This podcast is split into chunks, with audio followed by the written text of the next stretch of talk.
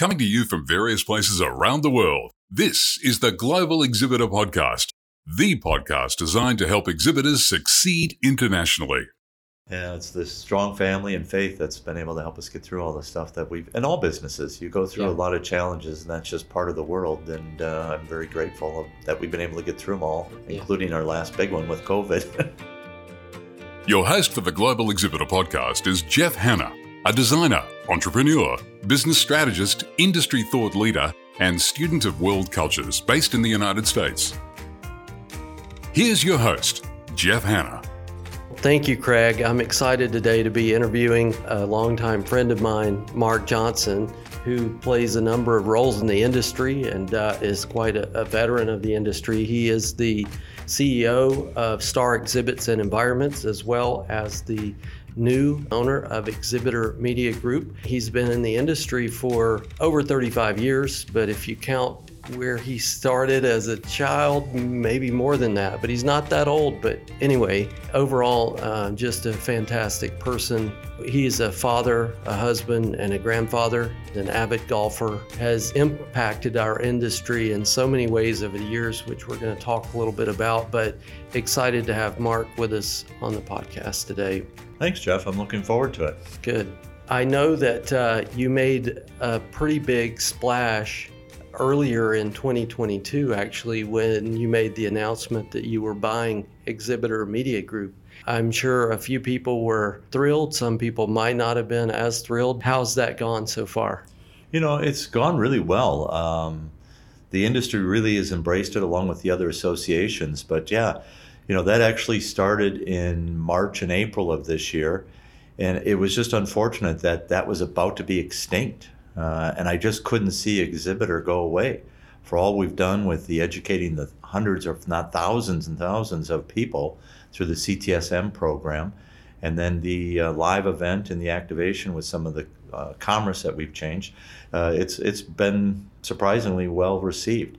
There's been a lot of transition. Um, I think we talked a little bit uh, before on the fact that in June we were taking over. We actually had ownership officially July 1st, and so after that we were not going to do an event in 2023.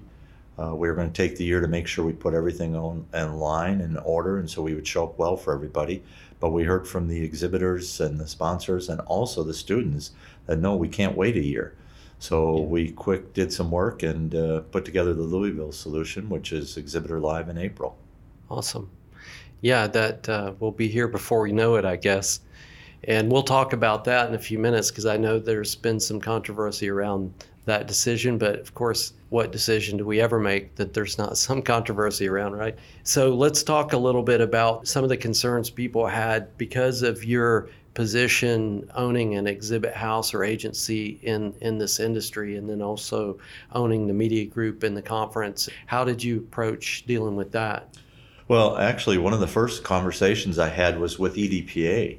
Uh, I really felt that this should have been an independent and maybe an association owned, but uh, they were in a position that all volunteer board. Just it was was impossible for them to conceive and be able to do it. I just didn't want it again to go away, so I wanted to make sure it was first of all secured as a, a long term entity for our industry. The concern is, yeah, as uh, some of the competitors, am I going to get some any conflict of interest or confidential information? And really, the all the information that's generated through Exhibitor is for sale and lists. If that, I'm not going to get anything that nobody else could get through the area with it. One of the other things we've done is we have really created a strong line between Star and Exhibitor. Uh, we've hired Dan Raynack, who is the president now of Exhibitor Media Group. And uh, Dan, I actually hired him a little bit before he was at Star just because I had him placed for this position and wanted to move him into it. Thought he'd be ideal for it. Dan has actually got a background in education, he's a professor. Uh, he also is a longtime strategic planner for some of the major brands in the world. He worked for the, one of the largest advertising agencies in the world, and so he got to do that for about 20 years. He was a consultant at presenting strategy for some of the major brands we all work for. Yeah. So he's got a great background there, and also uh, he's got a media background. So it just seemed to make a lot of sense. And uh, when I got connected back with Dan, we did some work a long time ago. I thought it was worthwhile to bring him on Star just in case this would happen because it looked like it was a high probability, and you know, off we went. Yeah. Well, I, have gotten to know Dan a little bit and had some conversations, and I know he is a very sharp guy and has a lot of uh, interesting and, and insightful plans and, and is excited about where things are going and, and what you guys want to do. I know also we've had some conversations about your involvement in various industry associations.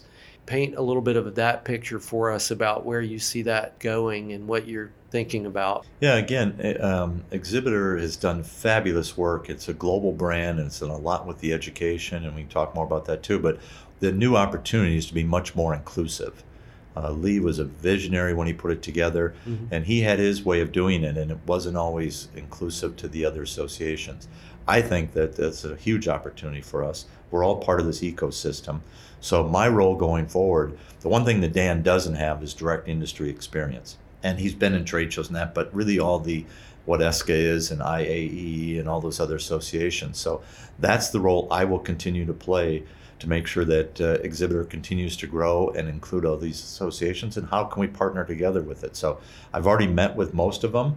We're putting plans together today on how we can be more and more partners. And again we've got some announcements with edpa and some of the partnerships we're doing with them too but there's so many parts of this industry that globally that we can help each other with. Yeah well and you did announce one thing recently in just in the last few weeks about the ctsm program so uh, I was excited to hear that because I think that that makes a lot of sense on various levels. But maybe talk a little bit about what's happened with the CTSM program in relation to EDPA. Yeah, EDPA has come to us and asked if we could help them with their education part of it. And because we've got the platform and everything in place, we're like, yeah, we'd love to figure out how to do it. So in a lot of cases, we're looking if we have to actually put a whole new segment together or education platform, or do we just partner with them and tweak some of the conferences or, or, presentations we're doing? So we agreed to do work with EDPA and how we can make sure that that's secure and help both organizations become uh, more successful for our members. That's great.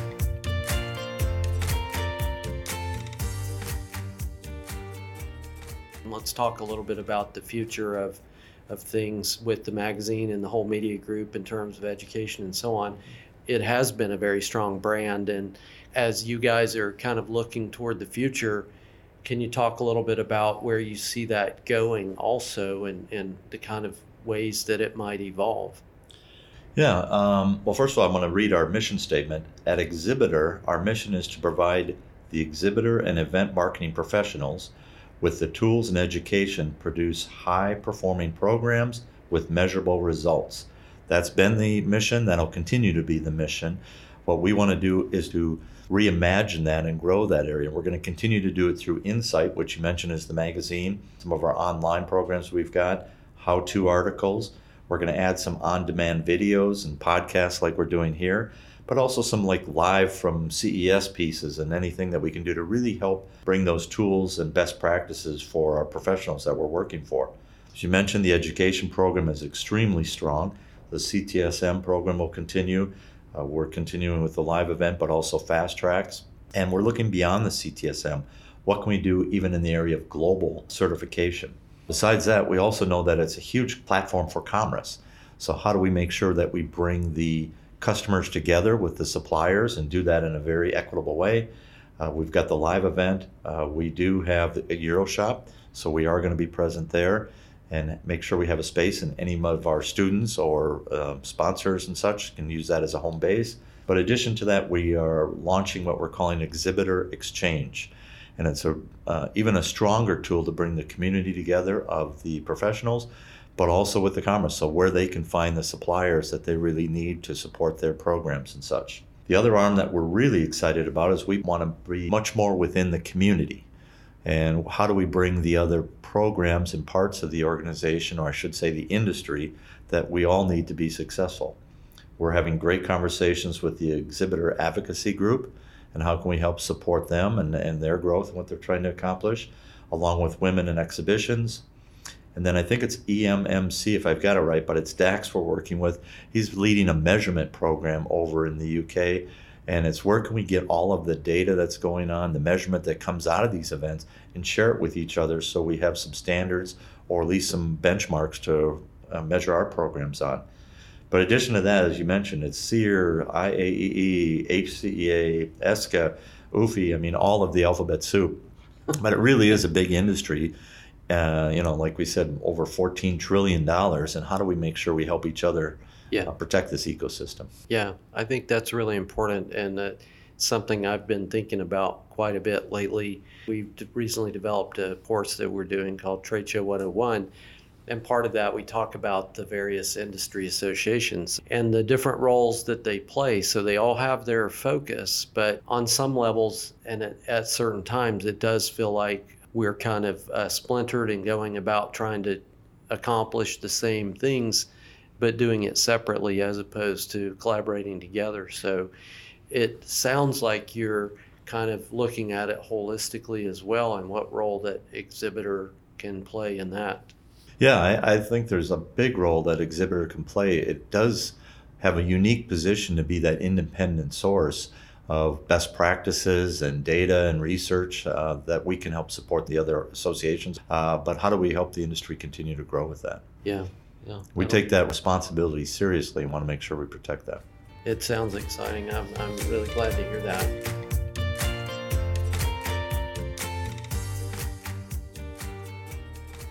You also mentioned about Exhibitor being a global brand, which it is a strong global brand. And I know there's a number of attendees that come to the live show every year from overseas. Can you talk about the importance of that and where you're thinking about taking this? Because I know you have some ideas yeah, about that. Yeah. So, yeah, I have a very strong international uh, interest, as we'll talk about too, I'm sure. But uh, it was surprised me when we started to do some of the research and look at the data uh, there's almost 30% of our website traffic all the time is outside the US.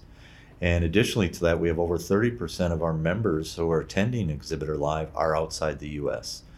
And so we're excited about that. And we know, as you said, it's a global brand. So we're trying to figure out how we can get global certification. Um, we are looking at the different cities we're going to go to. And one of our fast track ideas for next year is even in the UK. So they've been talking about it for some time. And we're hoping we can figure out a way to do that. We've had some requests from the Asia market too, so that's going to be our next area to take a look at. Yeah, that'll be exciting. And speaking of different locations, one of the things we talked a little bit about is uh, the fact that you'll be having the show in April of 2023 in Louisville. Do you see that trend continuing where you're going to go to different geographies around the U.S. as well, as opposed to just going back to, to Vegas? Yeah, we do. Um, you know, first of all, Vegas, uh, Mandalay Bay was really putting the squeeze on the on the program. If we would have stayed in Vegas, it was a 37% increase in costs. That's a big number. I was one like everybody, I'm sure, that when Lee first told me Louisville, I was like, "Are you crazy?" Uh, but we've fallen in love with Louisville. I did the site inspection. The Kick Center is a brand new facility that they've just redone recently. Beautiful facility. Louisville itself is a great town to uh, have an activation, an event, or a trade show in. So we think that's going to be great. It instilled into me my uh, belief that I learn through experiences. Mm-hmm. And I really like the concept of that. So we are very much going forward with multiple cities, different locations. Yep. And we want to go to places that have a new opportunity or new venue. The best example I can give you with that is we are negotiating with Dallas right now for 2031. Uh, I don't know if you know, but uh, Dallas is going to totally redo their convention center and their whole area there to make it a destination very similar to what they're trying to do a Vegas or a Nashville and make it a whole new destination with all hotels and activations with it. It will be done in 2030, and we'd like to be one of the first groups there in 2031. Yeah. I think that's where we can really bring to this industry and our um, students, if they can go and experience it firsthand, uh, that'd be a big area. For sure. Well, it'll definitely um, add some flavor to the whole experience, right? So we'll have um, other places to get to experience and explore. I'm sure, you know, some people will be interested in bringing their families and so on, so they can do some activities during the day. So, yeah, it surprised me. We get surveys after every event, as you can imagine, and over the years, the number of people, it's almost 90% that requested to leave Vegas and not go back because we do so many shows in Vegas. So, do we really need to go there? Uh, and we're getting resounding uh, support from um, definitely the students are really looking forward to Louisville and going to different destinations so they can bring their team. one of the comments I heard is, My team can't afford to do all these fam trips to all these cities. So if we can do it and tie it into our education, this would be a great thing. And obviously, where our students go, uh, they're our end customers. So then the suppliers will follow, and it'll make good sense for all of us. Yeah.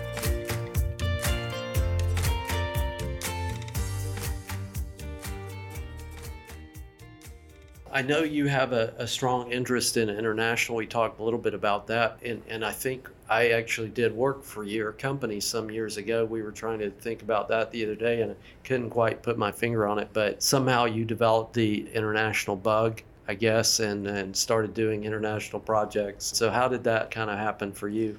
Uh, for me personally, it actually really happened the first year we started STAR. So, back in 93, our commitment was to really be an extension of our clients' marketing departments and they started to make some requests to go outside the U.S.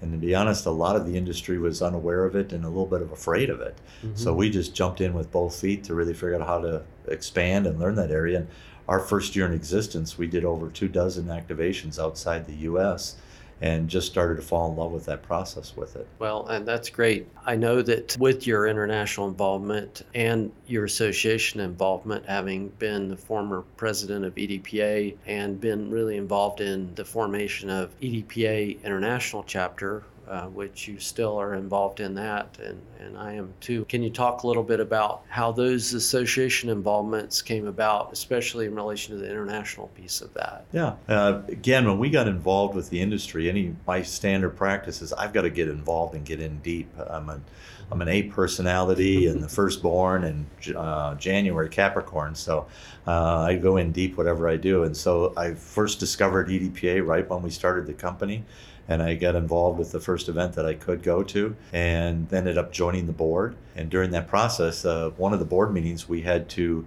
vote on uh, updating or renewing our IFAS membership.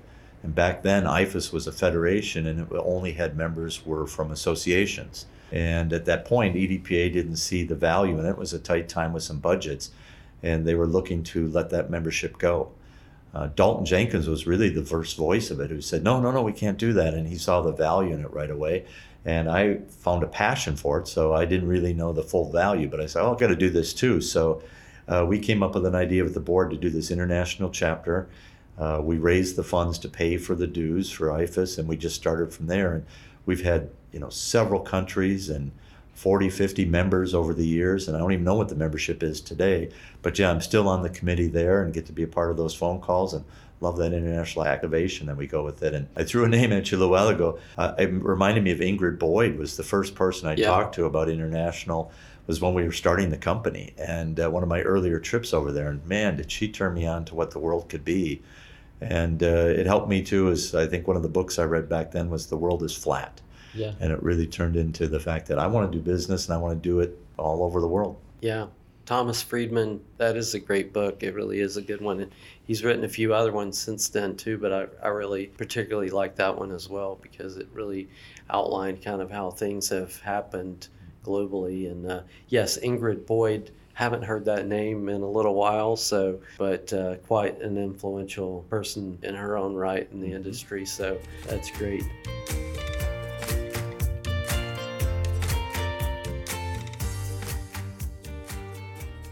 How did you get started in this industry in the very early days? Like really early days? Yeah, like well, in the beginning, uh, I was telling you that uh, you know I started as a salesperson for Display Masters and fell in love with the industry. But then I went, oh my gosh, I actually started in this industry at 10 years old. Uh, my dad and my uncle were manufacturer reps, and I was traveling with them, setting up their trade show exhibit. And these were 10 by 20s, but they were just tabletops, so we had different sized boxes we threw bed sheets over them and put products on them. And uh, my mom was a sign maker uh, back then by hand, and so she would do the sign that we could put up. And I didn't realize back there at uh, 10 years old this would be an industry I'd spend my life in, but it's been a great uh, gift, and I've been very grateful for it. Oh, that's amazing. I think that's the person with the youngest starting time uh, that I've had on the podcast so far. Going back to the display masters and all that, you worked there and you were in sales, and then you decided to branch out and start your own company, Star. Yeah, um, Steve Gregerson was the owner of Display Masters, and he just had a different path. We'd helped grow the company from three million to ten million in a couple years, and he really wanted to go back. Uh, he was a banker, and the risk was a little bit different for him And uh, so Tom Pekaczyk and I, Tom was my general manager at Display Masters. Uh, we quit our job uh, June 15th. Uh, and I'm very proud of how we did it. We didn't take any employees or clients or anything with that, but we were also very naive. So within three weeks, we were able to convince a bank to give us a loan, and we found a building, and we moved in, and we started up, and we actually opened up uh, July 5th of 1993. Wow, that's pretty amazing that you could pull that off. That would be, I think, really hard to do these days, but I think it is. And then, you know, the other challenge that uh, it was a great opportunity, but, you know, three months after we started the company, Tom at 37 died suddenly. He died within a week. And all of a sudden now I'm not only just sales and marketing, but I have to learn the old operations and I'm now dealing with legal issues or whatever the case is with it. And just a whole new, it was a full fire hose for a good two years to make sure I was learning how to run the business. Can imagine. But you've been successful in doing that and grown Star into the agency that it is today. So I think um, that seems to have gone really well. No, thank you. I appreciate that, and I'm proud of what the team's been able to do. And I've said before too, though, it's really lonely at the top, and being a sole owner, uh, sometimes you really wish you had somebody to bounce some ideas off. So I miss Tom greatly, and there's many days that. Uh, uh, we think about him. Actually, uh, November 8th that we just passed, it was the day he died back in 93. Well, I know that was difficult times and uh, the unexpected things that we run into in, in business and in life that you don't know what's going to happen next. So yeah, it's the strong family and faith that's been able to help us get through all the stuff that we've. In all businesses, you go through yeah. a lot of challenges, and that's just part of the world. And uh, I'm very grateful that we've been able to get through them all, yeah. including our last big one with COVID. yeah, true.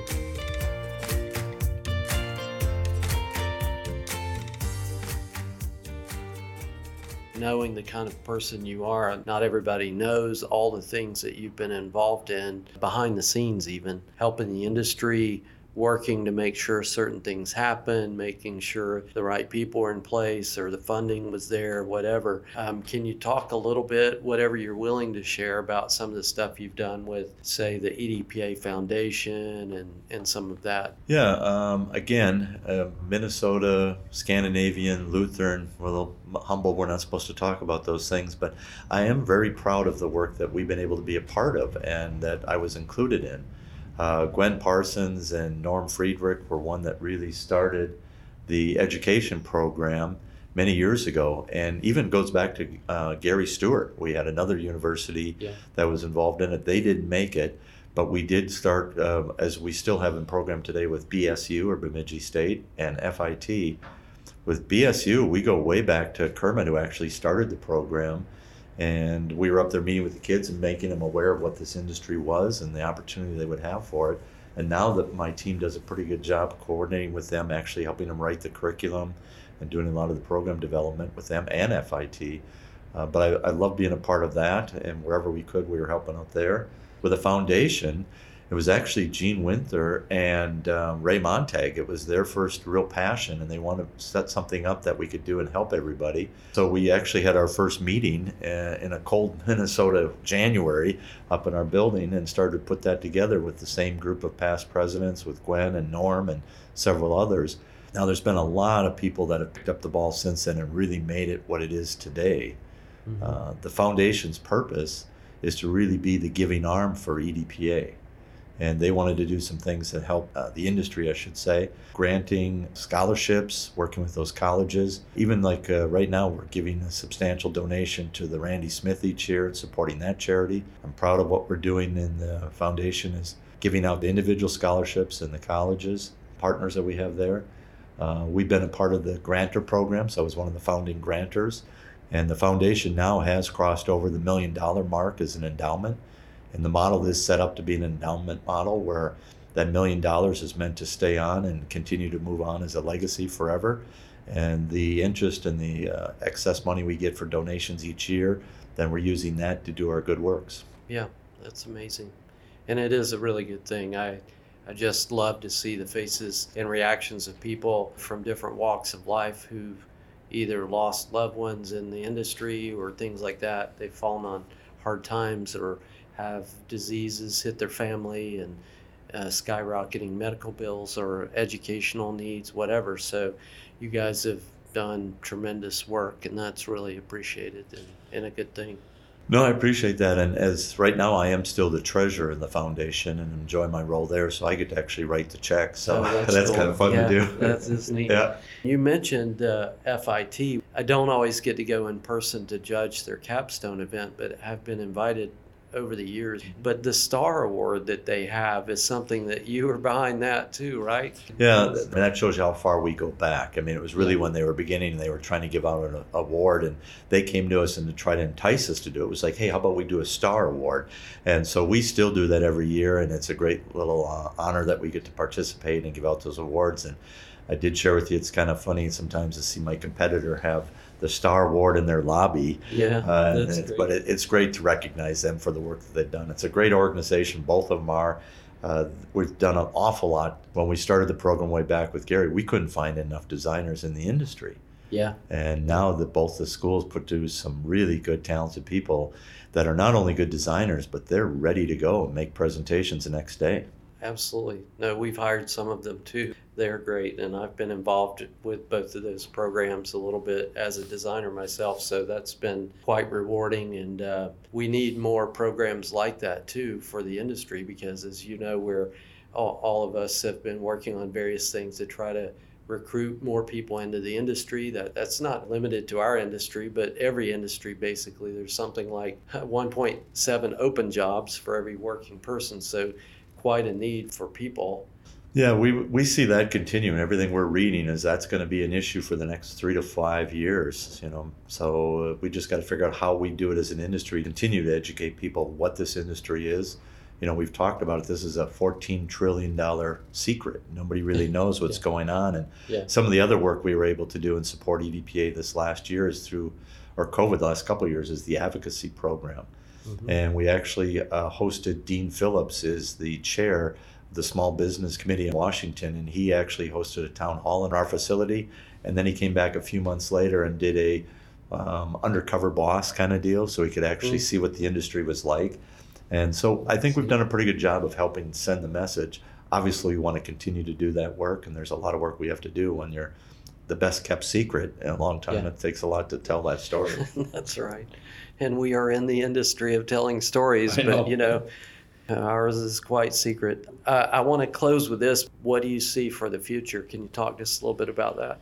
Yeah, I mean, I think we, uh, many of us were coming into 2020 with record years, and then COVID hit when uh, it was a major step backwards. But we're definitely seeing the re engagement. There's just so much work out there, and everybody I talk to just can't keep up.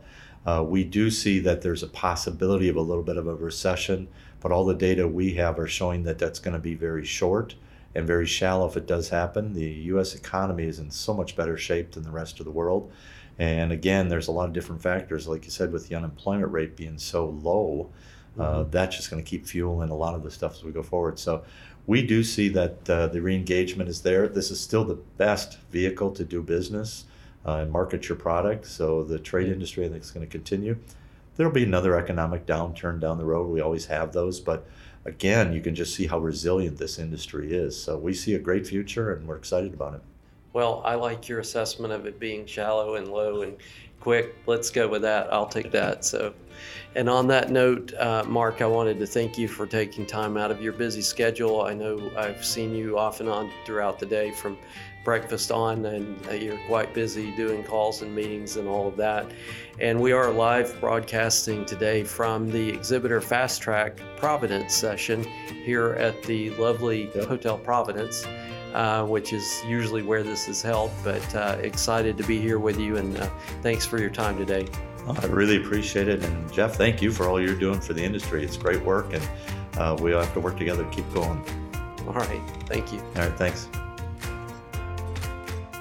We like to remind people that all business is conducted within the context of culture.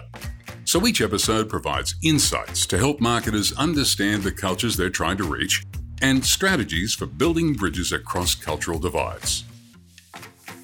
If you like the Global Exhibitor podcast, please share it with others, subscribe to it, and rate it on iTunes. We greatly appreciate the feedback. Please also check out our website and blog at www.globalexhibitor.com. And finally, If you or someone you know would make an interesting guest on this podcast, please let us know by sending an email to guest at globalexhibitor.com. And until next time, thank you for listening.